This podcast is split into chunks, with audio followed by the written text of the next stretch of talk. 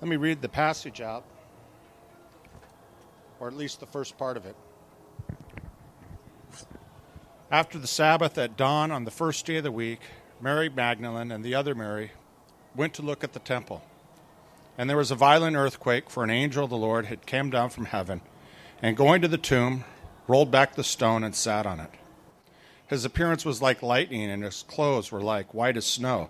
The guards were so afraid of him that they shook and became like dead men. The angel said to the women, Do not be afraid, for I know that you are looking for Jesus who was crucified. He is not here, he has risen, just as he said. Come and see the place where he lay. Then quickly, go quickly and tell his disciples, He has risen from the dead and is going ahead of you into Galilee. There you will see him. Now I have told you. So the woman, women hurried away from the tomb, afraid, yet filled with joy. And they ran to tell his disciples, and suddenly Jesus met them. Greetings, he said to them. They came to him, clasped his feet, and worshiped him. Let's pray. Jesus, we just thank you for today. We thank you for you coming down here and being with us and living this life with us. And Father, we thank you for raising Jesus from the dead. Jesus, I pray that this blessing, this hope would sink in with us today. In your name we pray. Amen. Well, as we think about Easter, it's really about finding the hope of Jesus and finding the hope of the resurrection. And when we say hope in Jesus or hope in the resurrection,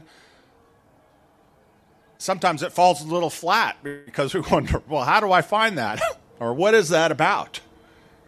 And the story sort of guides us, guides our heart to where that all starts. And where it starts with is these two women who have just suffered great pain are mourning uh, not just the loss of someone that they care for, that they love for, but all of their hope in life was put on this person.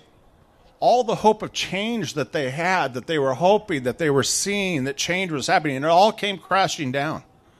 And so it was the loss of a person, it was the loss of hope, and they were really coming with nothing. Nothing but despair and mourning. And in the midst of that, they started getting some hints that something else was happening. And then they saw Jesus. And when they saw Jesus, the hope that hit them was they didn't have Jesus anymore. He was lost, but now here he is.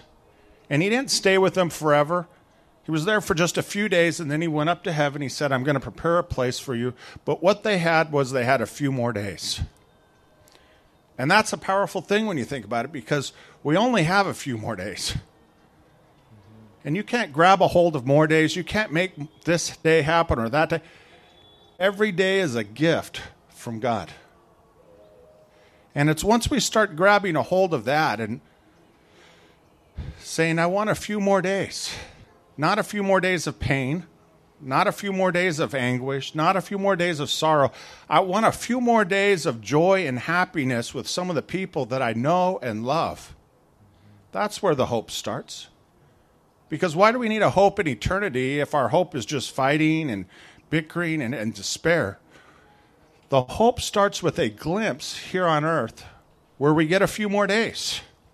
And what we don't realize is each one of us is being given a few more days with people that we love, every breath that we take. God's giving it to us. We just don't see it like that. We sort of pass it off, we squander it, we waste it, but God just keeps on giving it to us. He keeps giving us a few more days, even though we don't appreciate it, even though we don't grab a hold of it. But that's where the hope starts. It's only a hope that's there when we start realizing we really do value a few more days. Now, what happens is that hope for a few more days, it points to something. And what it points to is a feeling inside of us that says, I, I need more than just a few more days. And that's the promise that Jesus has. He says, grab a hold of that here, this gift that God's giving us, a few more days. It's pointing to a hope that I'm going to make things right. I'm going to make things good. I'm going to prepare a place for you to call home. And there isn't going to be loss anymore. Whatever it is that we're holding to with a few more days, that'll be eternity. Problem is, we run from that, we sometimes fight it, and that's where you see the rest of the story going. It says in verse 10, if you guys don't want to read along, and by the way, you guys are beautiful. I wish you could see. You will be able to see from up here. I know we look all right. No, the view looks all right, but you guys are really beautiful. Praise God. Let me read from verse 10. It says, And Jesus said to them, Do not be afraid.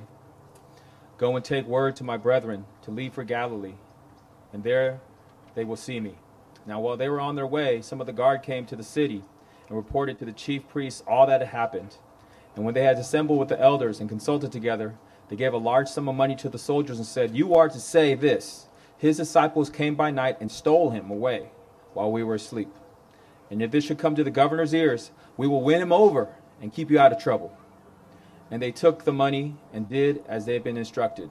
And this was a story widely spread among the Jews and is to this day. So there were uh, basically two responses. The first response was one where it was one of, of joy. There was fear there. There was fear in both responses, but they were also elated, happy, the possibility that don't cry, he is not here.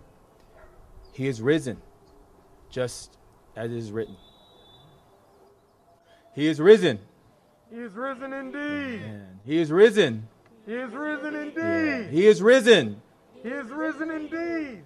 So they took that the very first time that anyone's going to hear that. These women and the soldiers heard that. And they took that and hurried back to share that. Whereas the soldiers took it back to the leaders of the people. And they, in their fear response, was anger. Their response was one where they were fighting this and they were making up their own truth. This is what you are to say. We don't care about what happened, you're going to say this. And this is sometimes how we deal with difficult things that are threats to us. We either fight or we run, fight or flight. You know, we need to stop fighting. We need to stop running. Why do we fight and run so much? I know for me, if life is just one tragedy and trauma after another, then fight or flight is probably the best response to protect yourself. There's nothing else better than to fight or to run, or else you're going to get hurt. I mean, these streets don't love you. They don't love you. We are out here and we try to do stuff, and then bam, we get hit upside the head, some trauma, some tragedy. We're dealing with this within our own community. This is past month, this past year, with bullets, with violence, with virus. It's just nonstop. And then the financial violence, the racism in our country, the brutality of people. It's just so fight or flight is the proper response if that's it.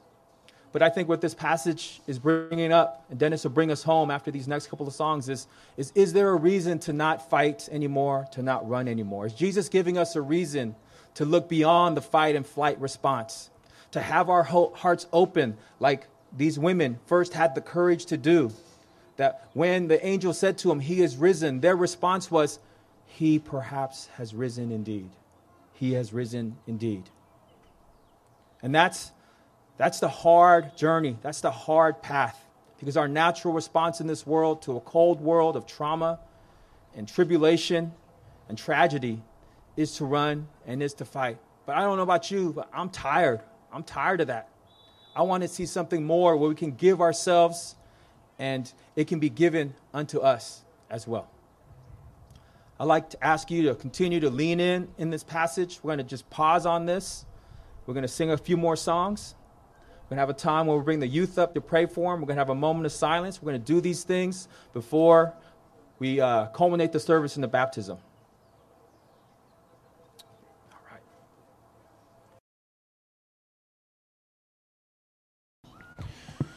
The story of the resurrection ends with these words. Then the eleven disciples went to Galilee, to the mountain where Jesus had told them to go. When they saw him, they worshipped him, but some doubted. Then Jesus came and said, All authority in heaven and earth has been given to me. Therefore, go and make disciples of all nations, baptizing them in the name of the Father, and of the Son, and of the Holy Spirit, and teaching them to obey everything I have commanded you. And surely I am with you always to the very end of the age. Uh, Jesus is perfectly fine with doubt. And there's really no way to move forward without doubt. We're all going to have doubts uh, because most of the time, we, if we're honest, we, we just really don't know what's going on. Jesus is comfortable with doubt and becoming a follower of Jesus and baptism. We're going to have some baptisms here. What, what it really is is saying, Jesus, I don't really know all the things that are going on, but I know this. I'm going to give it all to you and see what you do with it. And that's what the baptism is it's a hope of the resurrection, a hope that we're putting on Jesus' shoulders to bear and saying, Jesus, wherever it is you go, wherever it is you lead me, whatever it is you do around me, I'm going to throw in with you and move forward with you.